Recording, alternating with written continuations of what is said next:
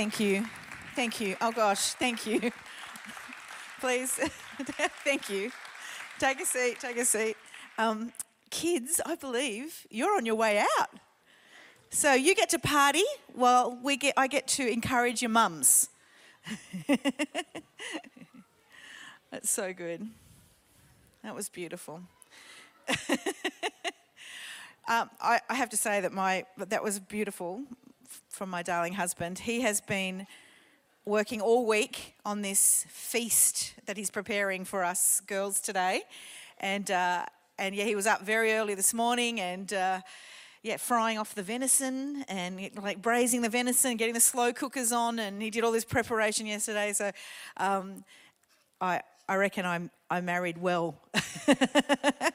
I reckon I did all right. Uh, well, Shannon, you said that it would be a tissue moment, and you weren't wrong. That video was like so emotional. I thought I'll be fine. I was like, oh no, I'm going to ugly cry in a minute. uh, so good. Uh, well, I just want to start off by saying thank you so much to the team that pulled off Mother's Day today. You know, every every service like this, um, it's you know it's beautiful and we come in and we enjoy it. Uh, but there are people making sacrifices, and there were mothers that gave up breakfast in bed so that their um, you know kids or uh, spouse could be here um, to to serve. And I just want to say a really big thank you to that because um, you've got a, you've got a heart that's so much bigger. You know, you're very selfless, and we really appreciate that. And we do not take it for granted. It's very, very special. So we've got an amazing team. Yeah, thank you. Thank you, thank you, thank you. Okay, uh, well, uh, I've got a message today that it really is for all of us. I want to read through a passage of scripture in 1 John, and um, it, it's a message for all of us, but I'm probably going to give a lot more application regarding to mums and raising kids. Uh, but uh, this this is, a, um, is, this is application for all of us, uh, and so I, I, really pray that it ministers to you, encourages you, and um, just really, you know, in this in this uh, theme that we've got, is there not a cause? I really wanted to uh, speak very intentionally today on Mother's Day um, and, and encourage us uh, to, to really mother with a cause. Um, and, and I know many of you do. I know, I know that's, that's the beautiful thing. You know, it's, it's really, whenever you stop and talk to any of our mums, their, their heart is to really do this well and to parent intentionally and to do a good job. And you often most of the time you feel like you're not doing a good job, uh, and you are, so stop beating yourself up. Take a deep breath. You can do this. You've got this. Um, and I, so I just want to encourage you all. So let me let me just start reading, and I'm going to pull some pull some keys out of this, and uh, I really believe um, it'll encourage you. So 1 John 2. Verse 28 and 29. And now, dear children, continue in him so that when he appears, we may be confident and unashamed before him at his coming. If you know that he is righteous, you know that everyone who does what is right has been born of him. You know, John, John again, you're picking up this reference to living ready for the Lord's return. And, you know, several weeks ago I preached on this very subject. If you missed that, really encourage you to uh, have a look at it on the YouTube channel, just on the, the return of Jesus. Um, and so here he is, he's saying, Come on, I need you to be, be living ready intentional, soberly, awake. And I want to carry that, that theme into today, into Mother's Day. And chapter 3 says, How great is the love the Father has lavished on us, that we should be called children of God. And that is what we are. That is what we are. We are children of God.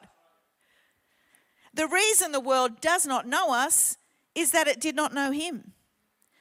So John, John, I believe is saying, okay, because we are loved by the Father, because we're now children of God, there is something that is quite countercultural about us compared to the world. And they don't get it. They just don't get it. They don't, they don't get what makes our heart beat because we've experienced the love of the Father. To call him Father you know, this is an extraordinary thing. And he's saying, so the world's not going to understand you because it doesn't know him. It doesn't, it, it won't get it. And you know, the world often belittles Christians or mocks us or, you know, acts quite fearfully to us, like we've got some sort of weird, uh, bigoted, hateful belief system. You know, there's a lot of that sentiment around uh, now, but they just don't get it. And, and some of them are not going to get it, and that's all right because we know the love of the Father, and it's changed us. It's changed us forever. And we, we, don't, we don't see the world the same anymore because of the love of the Father. And so, verse 2, it says, Dear friends, now we are children of God, and what we will be has not yet been known, made known. In other words, what, what it's going to look like at the end of time. We don't quite know what that's, that is, but we know that when he appears, we shall be like him, for we shall see him as he is. Everyone who has this hope in him purifies himself just as he is pure. Everyone who has this hope, you know, this great eternal hope that we carry within us, uh, you know, it's, it, it actually purifies us. This hope, it actually filters us. It, it makes us filter our life. It's a, it's a lens, as it were, on our life. And, uh, and, and we want to be careful about stewarding a transformational renewal of ourselves that, that's aligned, aligned with the supernatural transformation that God has done in us. You know, we want to make the internal external. The internal external. Let's and let's just duck down to verse 10 now in chapter 3. This is how we know who the children of God are and who the children of the devil are. Anyone who does not do what is right is not a child of God, nor is anyone who does not love his brother. This is the message you heard from him in the beginning that we should love one another. Do not be like Cain, who belonged to the evil one and murdered his brother. But why did he murder him? Because his own actions were evil and his brothers were righteous. Do not be surprised, my brothers, if the world hates you. We know that we have passed from death to life because we love our brothers. Anyone who does not love remains in death. Anyone who hates his brother is a murderer, and you know that no murderer has eternal life in him. This is how we know what love is that Jesus Christ laid down his life for us, and we ought to lay down our lives for other brothers. If anyone has material possessions and sees his brother in need, but has not pity on him, how can the love of God be in him? Dear children, let us now love with words uh, or tongue. Uh, let us not now love with words or tongue, but with actions and in truth. So, John is describing this spiritual reality, our, our, our new standing with God, our standing with Christ. And he's saying, make sure that your response to that, the choices that you're making in your life, your decisions, your aims, where you set the bar is, is uh, giving proper expression to what's happened on the inside of you. I think that's a really challenging word, and, and I want you to know uh, that I'm not bringing it to bring condemnation because that's not of God but to encourage us to aim. Let's aim for, for a true expression in our lives that measures up, truly measures up to the extraordinary thing that God has done for us on the inside. So, today I really want to talk about giving attention to the culture that you're creating around you. And of course, for mums, I, I really believe that's a very important role that we play because we create a culture for our family, a, a culture in our home, a culture in our marriage. And God has given us great skills and great talents that are unique to us, that the men don't have, to make that happen. And, and I, I believe that uh, there's a real anointing on mothers.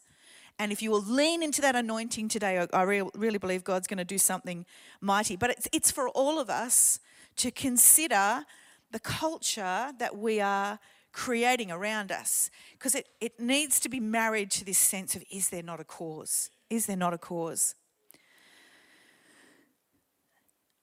Okay. Uh, I recently uh, proposed to my family that we should develop our own little family crest, like a coat of arms. Anyone got like a really ancient coat of arms for their family? Yes, I know you do. Yeah, okay. um, but I, rather than dip sort of back into our history, I don't know what the Burrells look like, you know, a few hundred years ago, but I know who we are now.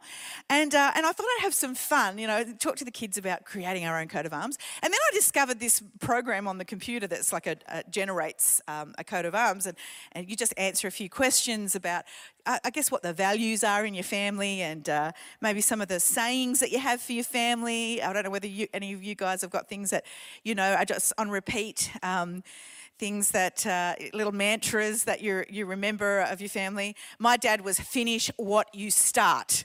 Uh, and we'll never forget that. And my mother's was a progress, not perfection, because she was a perfectionist and she knew she'd never get anything done if she didn't have that mantra, like just get it done. Um, and these are these are the sorts of things that kind of you hear a lot in, in your family, and it's going to be different for everyone. Uh, and so that's why I thought it would be fun to do a family crest. So um, Jordan, do you want to pop that picture up? Okay, so it's it's I haven't purchased it yet, so it's got the little watermark on it. uh, but I was I was playing with it, and I, I actually want to do this little uh, um, sort of exercise with my family and ask them what they think. Uh, but but at the top it says Domino Servimus because I had to do Latin because that's cool, right? It means we serve the Lord right? Top billing, that's that's us as a family. And then nos difícil fazer. Do you know what that means? We do hard. We do hard. Of course, it is a line out of West Wing for the West Wing fans, and it's something that for the last 20 years, Rick and I have always said to each other, we do hard. And we say to the kids, come on, we do hard. So that's our little uh, Latin kind of. Now, Geordie did suggest that really uh, the better, bet, uh, better banner for us would be Hakuna Matata. um, and we can definitely have some Hakuna Matata in there, but uh, there you go. Now, the horse means ready for duty. I like that. The axe and the, oh no, there's no B. The axe and the sword represent being, a, you know, the builder, the, the builder and the warrior. I thought that's really appropriate. The cross, obviously, is the sign of being a Christian. And those colours mean strength and leadership. So, how's that? How fun is that, right? Now, look, once the kids get out this, it could look completely different. It's probably going to be some otter on there or, you know, some, something mischievous. Who knows? but, but it was a really fun way to think about what's the culture of, of our family? What is it? What have we grown? What have we built in the last almost 33 years of marriage? What have we built? Uh, so, this is perhaps what it will look like. I'll get back to you on uh, where we land on that. and whether you realize it or not, you are creating a culture in your family and around you with your friends. You are creating a culture, whether it's intentional or not. So, we may as well make it intentional and it really should be a reflection and an overflow of what's happening in our hearts. So I've got I've got five five um, specific uh, qualities that I, I, believe that come from this passage of scripture that we've just read. Uh, that I believe that if we cultivate within our families, it will not only give a, a great expression of, you know, our beloved father and being a child of God, but it will also uh, really just facilitate our children also understanding that, uh, and it's not a big not a big jump for them. So the first one is a culture of righteousness. John starts right at the beginning with that, you know, when he says, um, "If you know that He is righteous, you know that everyone who does what is right has been born of Him." Righteousness, a culture of righteousness. We need to learn to love doing what is right. Not because of any reward, just because. Because we love righteousness, because of who Jesus is in us. Now, you're probably going to learn this the hard way, which is what I discovered at four years of age when I stole a pack of chewing gum at the checkout and managed to get into the back seat of the car. And my mother, who has eyes in the back of her head, said, Naomi, what have you got? Um, chewing gum. And my mother marched me back in very humiliating. To own up, fess up for my sin, to apologize, to give it back. I got further punishment when I got home. And I can tell you right now that at four, I learned to love doing what is right. and you know, it's, it, that has stuck with me. I love to do what is what is right. And um, sort of fast forward to the years of having babies, and you know, when you do the grocery shopping with the pram loaded with kids, and then you try and fit the groceries in all around the kids and try and get through, and you know, okay, all the mums, you know, exactly what that feels like. Uh, and I got back to the car on this particular outing and realized that there was milk in the bottom of the pram that I had not checked through. And I'd, I'd put all the kids in the car seats. And, uh, and I'm like, it's, look, it's just milk. But actually, I love doing what is right. So I'm like, okay, so I, am not getting all the kids out of the car now. That we need to go home and put them to bed. Uh, so the next week when I was doing my grocery shopping and I had the milk, I said to the checkout lady, "Can you just scan that twice?" Because last week, and I told her the story, and she looked at me like, "Are you for real? Milk? You just like two dollars worth of milk? You?" And, I, I don't know what it made her think, but it made me feel good to know that I'd done the right thing. No one had to keep me accountable. I just wanted to do the right thing because I learned to love righteousness. I learned to love doing what is right. We, had to, we have had to teach our children that too. And we had a little holiday in New Zealand. and uh, we went to the, was it the Cadbury Chocolate Factory? Was it Cadbury? Yeah. And, uh, and, and it had this, um, had this huge sort of fake chocolate kind of uh, arrangement, and it had like they were like little crunchy bars, but they were actually were just full of foam. They didn't actually have chocolate in them. And Judah just thought it would be really funny to slip one into his pocket as a souvenir. And so we start walking, and I can hear the boys laughing. And um, Jesse, Jesse had taken Elmo on our holiday, like the puppet Elmo, and he was doing like he, well, he has an epic Elmo goes to New Zealand video that you should watch one day because it was hilarious. And so Elmo is commentating the whole way, uh, you know, as we're walking along, and I hear something, and I'm like, Judah, did you did you just take one of those things from the shop, from from the factory? Yeah, yeah, it's it's you know it's nothing. It's, it's all good. I'm like, no, no, no, it's not all good. It's not okay we're walking back and taking that back right now. I don't care if it's foam. We're not, it wasn't for sale, it wasn't for taking, it was on it was a display. And so Elmo is commentating all the way back, shaming Judah. What did you do, Judah?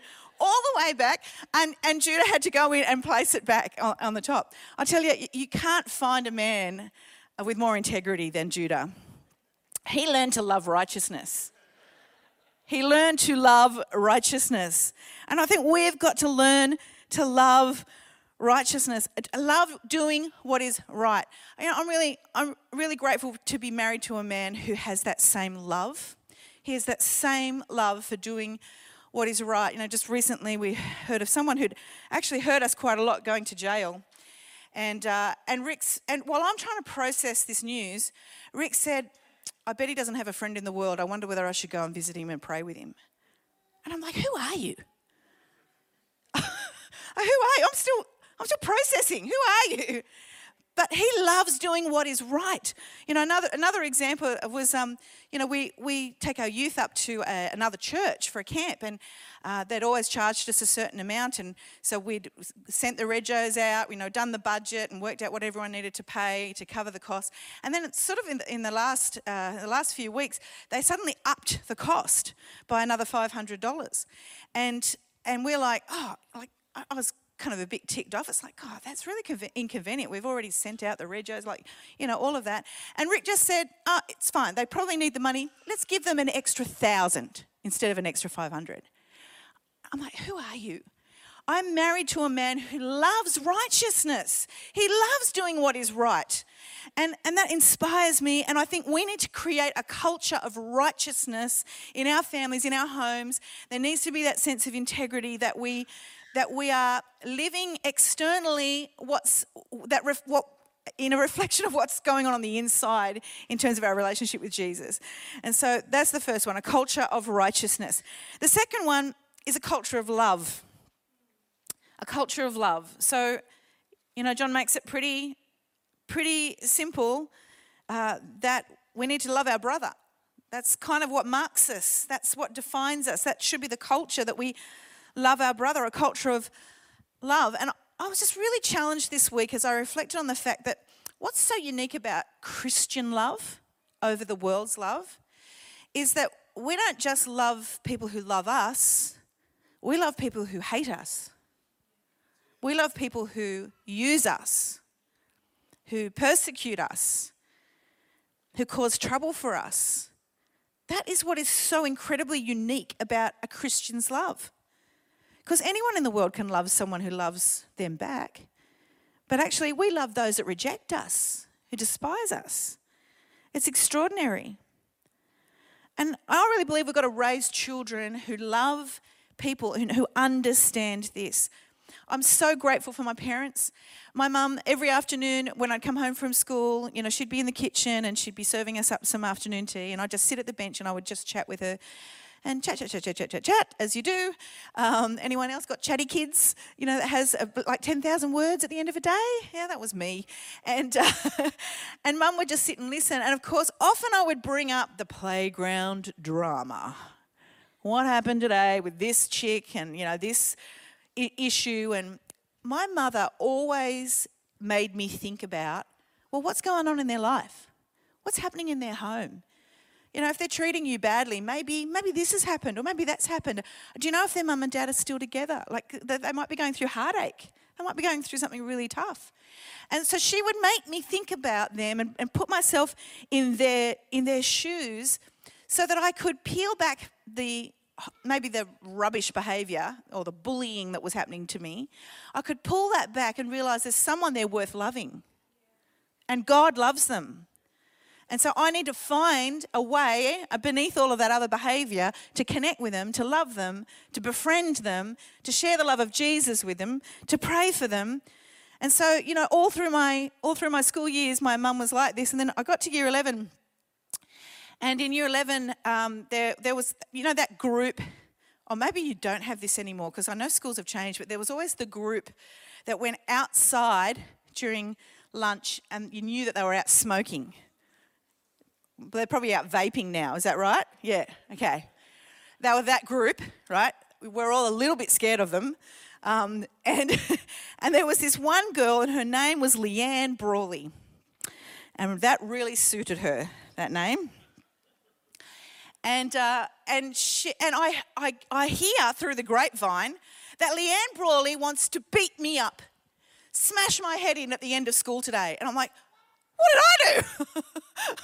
what, what, what have I done? Turns out she liked a boy and the boy liked me. Oh, I know. no, it wasn't. It wasn't. Uh, and apparently, I was going to get my head beaten in at the end of the day. And I, I will tell you that that was very troubling. And I'm thinking, oh, great. what am I going to do? And so I hightailed, as soon as the bell was ringing, I hightailed it home. I'm like, I'm not encountering her.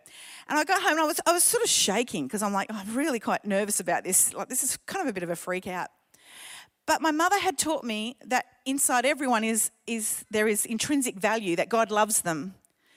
And, and so I had to try and see her as a, as a human being, lost, broken, and not just as this really scary person who was going to beat my head in and, you know, bully me.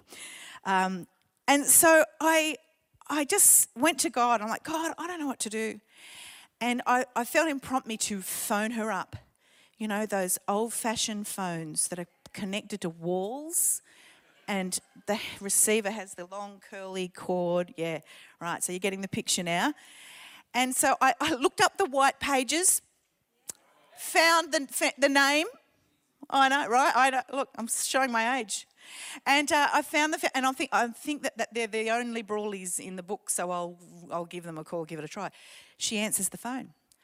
I'm like, Leanne, I, I hear you're upset with me about something. And we, no, it's, it's fine, or whatever. We had this really, really incredible talk, and she was soft because I was kind. And she was just, she was just soft.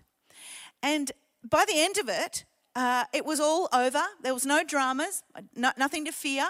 And we, we were friends and we could say hi. Years later, years later, her, she came in to the daycare that um, I worked at with her little boy.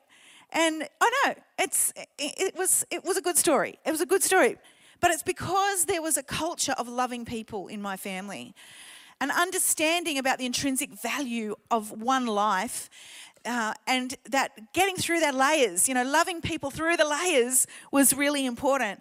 And it really set me up for a life of loving people. And It is my prayer for my children. You know, whenever I'm praying for my kids, it's like, God, let them always love you and let them always love people.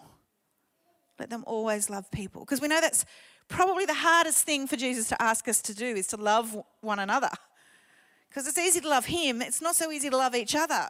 I mean, no one here, because we're just beautiful and brilliant and kind and fantastic, and no one would have any beef at all with anyone else in, a, in our church, but um, yeah, loving one another. It's a culture we've got to build, right? So the third culture I want to talk about is the culture of boundaries. John says this in verse 10. He says, So this is how we know who the children of God are and who the children of the devil are. He's drawing a line. Which side of the line are you on? There's a boundary line. It's the culture of the line. And I think in family life, this is really important that we have the culture of the line that doesn't get crossed. Uh, we, were, we were just chatting this week about um, uh, parents that struggle with their kids saying, I hate you, I hate you, in a moment of whatever. And Judah laughed and said, Oh, I would have been in fear of my life if I ever said that to you or dad. And I was like, Thank you, darling. That makes me feel so good the culture of the line obviously worked. there was a line uh, you don't speak to me like that. You don't speak to your father like that. You know, we have a bit more respect than that. There was a line, and, and I think that that's actually really important, especially in the world that we're living in right now, where literally the world is trying to dissolve every line possible, and it's just chaos, utter chaos. In our family culture, in our own personal culture for our lives, there should be lines that we don't cross. Things like knowing when a conversation has turned to sharing, uh, turned from sharing information to actually becoming gossipy and a bit malicious. Like there should be a line where we go, I don't want to cross that. That's ugly. That kind of conversation's ugly. I used to say to my kids, no good conversations happen after midnight. Although apparently the dub peas, they really do, like to 1 a.m., 2 a.m. Apparently the conversation's so good, nobody goes home. but, but I used to say that because I, I found in myself, you know, the longer you sit and just chat about stuff, unless you're really talking about the things of God, it starts to get gossipy. It doesn't take long. And there needs to be a line in our families. There needs to be a line morally too. You know, I had this line about what I let my kids watch because I didn't want my boys to be subject to nudity or sex scenes in movies. I didn't want that. And in fact, they're so beautiful. I remember we, I, we, I took them out to see one of the Twilight movies, and uh, and a scene came on, and I'm like, Ugh, and because normally at home I'd be like turning the TV off or you know standing in front of the TV, like, yep, okay, we're not watching that bit. Okay, good moving on. And so I had this line. And so when this particular scene came on on the movies, I just saw my boys pull out their phones and drop their head. and they just, they censor themselves. They know. It's like, no, that's a line we don't cross. We don't do that. And down they go. It's a line. We've got to have a culture of the line in our families, right? Things like when our children were growing up, they were under other leaders other than us. And sometimes I didn't agree with what the leader had to say. And we'd be like, yeah, but you need to support and back your leader. Even when we could see, well, we probably wouldn't have made that call. You need to, you need to back your leader. They need your support. It's tough leading. It's a tough gig, putting your hand up to lead anyone. So get behind them. There's a line there. You know, Rick, Rick has this thing that he often says, hey, we don't do that. We don't speak like that. We don't act like that. We just don't do that. And I love that because it's just, it gave such a healthy, strong sense of boundaries for our kids. And, uh, and I think it's really important for us, even in our own lives, to say, hey, I don't do that. You know, Solomon leaves his phone on the kitchen bench at night, he won't take it to bed with him. It's just like, that's a line. I don't need to play near it. Leaving it in the kitchen. What kind of lines have you got for your, for your life? What's, what's your line? Uh, because we need to have them in our families and they need to be well defined and we need to be consistent about them and it'll create a great culture in your family. Uh, number four is the culture of responsibility. You know, John's saying, hey, you, you need to be responsible for your brother. If they're, if, if they're in need, you actually need to take responsibility for them. Take some responsibility. A culture of responsibility. I've got these really strong memories of my parents in my childhood. I, that, I would see them do like stuff that I thought was just kind of annoying. Like if there was a shopping trolley just left randomly and no one had put it back in the bay, they would just take it with them. I'm like, Mum, we don't have time to pick up three shopping trolleys. We've got to get go shopping, you know. We've got to get stuff. But no, it's not. They're in the way. I'm going to put them away picking up rubbish in the street and putting it in the bin. It's not your rubbish. You didn't make it. It doesn't matter. It's like, it's my community. I want it to be nice. I'm going to pick up the rubbish. You know, I, I was raised by parents who had this sense of responsibility outside of themselves. And, and that, really, um, that really did a good work in me. And it's the way we should live. It's the way John's saying we should live. As disciples of Jesus, as an overflow of being a child of God, we should have this sense of responsibility for things that are maybe outside of the normal kind of sense of responsibility that people have. These days, I'm not sure that they even have the normal sense of responsibility. Uh, I remember Daniel and I, as kids, were in a screaming fight, just screaming at each other. In the front yard, of course, very good advertisement to the neighbours. And uh, my mum comes flying out and delivered the hand of discipline upon us. And uh, it was spectacular. And, but I counted the smacks and I got more. and I said, You smack me more than you smack Daniel. To which she said, Yes, because you're older and it's, you should have more responsibility for not fighting with your brother. okay. Okay. I learnt responsibility. I learnt to love responsibility. it was tough love, but I got the message. Uh, I think it's I think this whole idea where, uh, you know, Rick was talking about us being a church that leads, being people who lead. It, it, does. This is a huge part of that. It's this idea that we're taking responsibility, where people go, it's not my job. And we say, yeah, but actually, Jesus has made it my job to care. So I'll, I'll be responsible. Um, and so I, I, just really want to encourage, you know, Jesus spoke about this to, to the Jews. He said, you, you need to, uh, uh, you've got to carry the Roman pack for a mile, but you, you actually need to carry it for two miles. Just be responsible for, this, for, for the extra.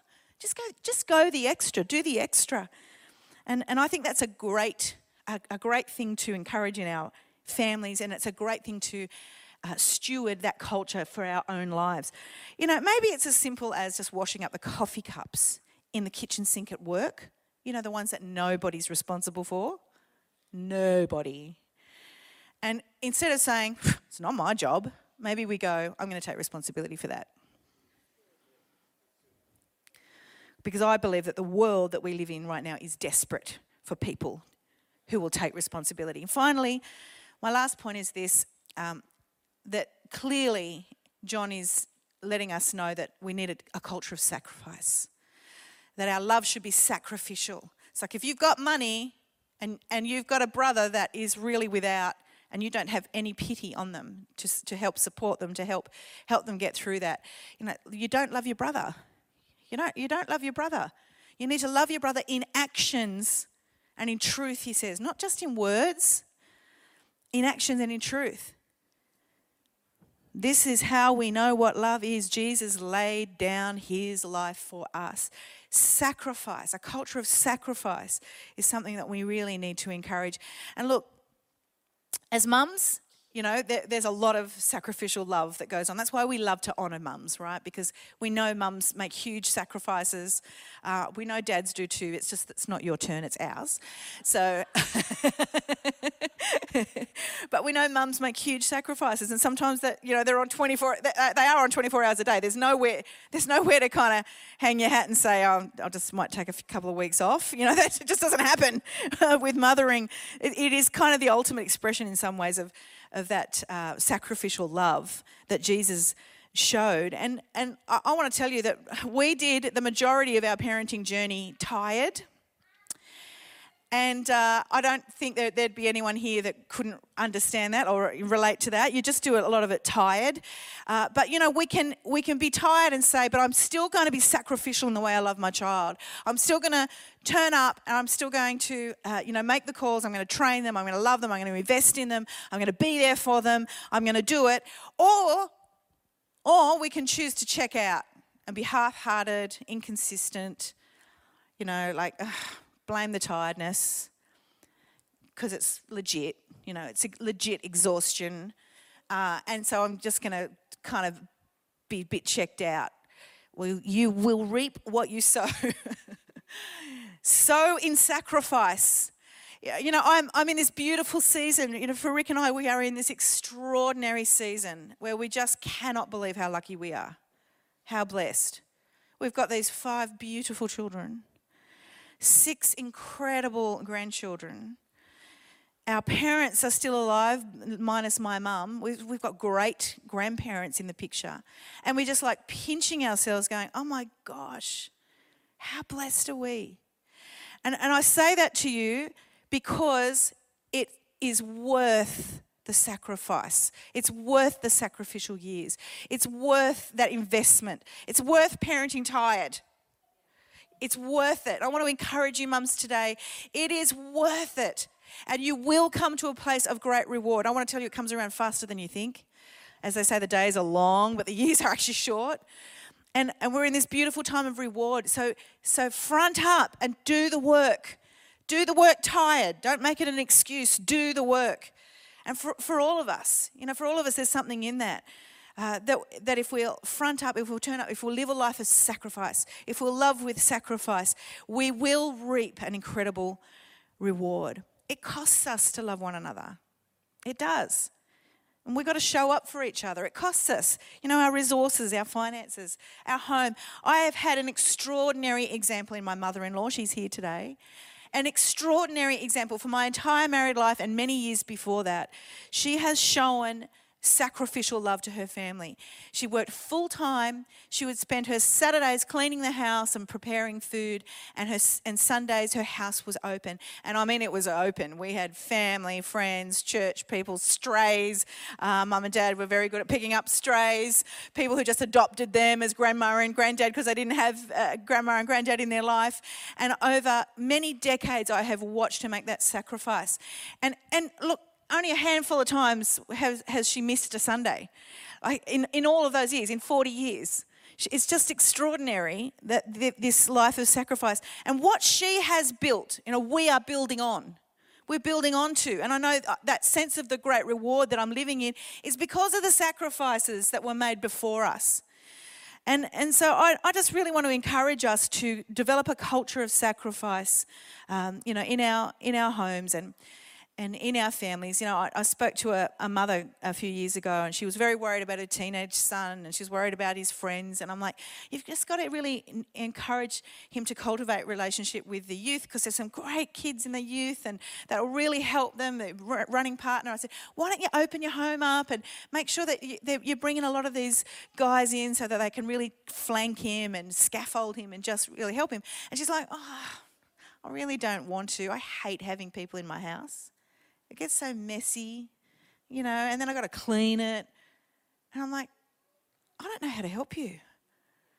Like, if there's no sense of sacrifice in the way we love our children, let alone the way we love one another, I don't know how to help you. But I do know that those that make the sacrifice reap the reward. So I want to. I just want to finish off, and uh, I know we've got a, we've got another video and stuff happening. So, um, but I, would really like to just pray for us today and uh, pray that we can uh, be very purposeful, very purposeful about creating a culture in our families and a culture in our lives that really reflects the goodness of God. So, why don't we pray? Oh, Heavenly Father, why don't you stand to your feet? Come on, let's just um, let's just stand before Him we just want to get serious with God for a moment. Heavenly Father, that you would call us your children is extraordinary. And how deeply you love us. And I pray that if there's anyone here that does not know the love of God, that Lord, you would visit upon them, that you would just manifest your presence to them, because it is so full of love, so full of love. I thank you that you loved us sacrificially Jesus, that you would hang on a cross and suffer all manner of things to take our sins so that we could be made whole and made right with God again. And so, Lord, I, pray that we would strive, uh, you know, not in a fleshly sense, but just in an, in, a, in an honoring sense, to reflect what you have done for us in our lives, in our external lives. Lord God, that you would help us to set a bar, to create a culture in our lives, in our families, in our friendships, Lord God, that would so honor you so reflect who you are. God, that we would feel so encouraged today, so encouraged today to lean in that direction. I, I pray this morning, we've already you know, we've already prayed and covered over our mothers before the service, but right now in the service, I just pray for a real sweet refreshing to flow over the hearts and minds of every mother, and also a deep sense of resolve to stand in this hour on the earth and to be great mums, purposeful mums, mums with a cause, with a mission. And I just thank you for them, Lord God. Let them just sense that you are with them every day as they go about their tasks. In Jesus' mighty name we pray. Amen. Amen. Amen.